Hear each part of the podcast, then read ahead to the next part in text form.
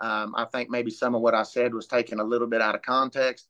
Uh, what I mean by fast is just flirtatious with more than one individual and using things that people had to their advantage to move forward. It was simply a gameplay observation. So when she spoon like a BB moment, which is like a beautiful black moment. Did we get any of those in this episode? Black. We have a chaotic bi moment of the chaotic bi moment.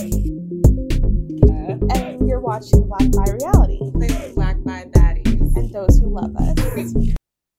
Hi, Red. This is Nicole Weaver from Black Bi Reality. How are you doing today? Doing real well, honey. Got to sit on my hands just about it to keep them clapping about how good I'm doing. Just happy to be home. That's great. Um, my first question for you is since you've been evicted, you found out Cameron won HOH and he nominated Izzy and Felicia on the block. What's your reaction to all that? Awesome. Get it, son. I'm glad he's doing it. Honestly, those people are targeting him, have been since the beginning. Um, and I'm glad now that I'm out of the house, he can actually do that. I think I was one of the things that was preventing him from doing that because of my loyalty to the group that I had thought that I was in. Uh, so now that I'm gone, I think even though it sucks, it may be the best thing for his game moving forward.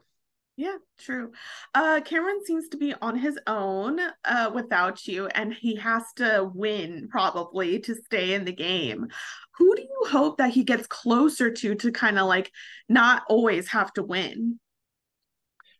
Honestly, I hope that somehow he can build relationships with maybe Cory um, and uh, maybe even America.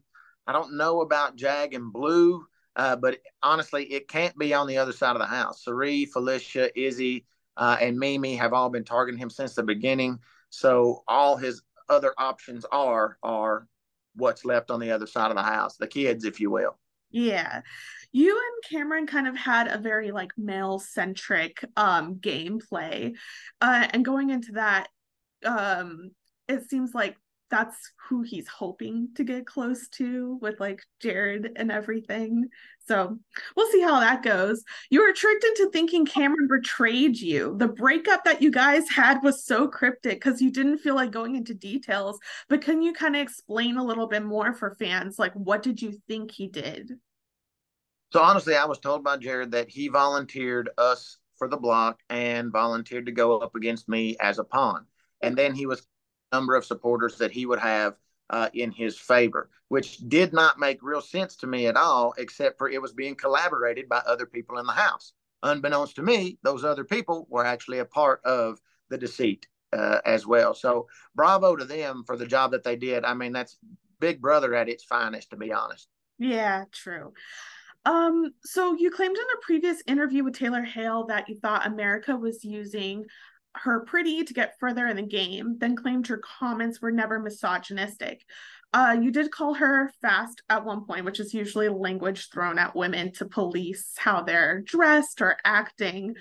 Um, and then you also told Parade that you felt like Cory was being played, which with that line of thinking, Cory could also be playing her, but it was like never that thought process never went in. So it kind of plays into this thought that like men are helpless to like women. So do you do you follow basically why people still feel like there's some misogyny there with those comments? Well i think there's a lot of stuff that y'all don't get to see you know i mean there's a lot of live feed that isn't posted and a lot of stuff like that. Um, every comment that i made was made out of observation and I, I try to look fairly at both sides um, I think maybe some of what I said was taken a little bit out of context.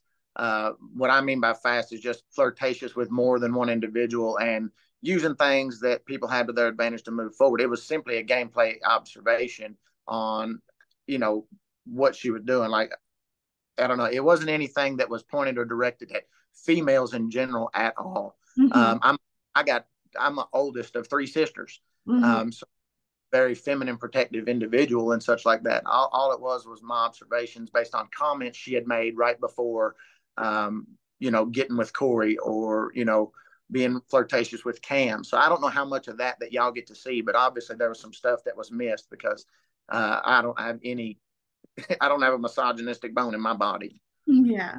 Well, it's the live feeds. We get to see a lot. Um, you did talk about your interaction with like the pretty girls was kind of different since you wanted to be respectful of your partner outside of the house. And you said it was like really hard.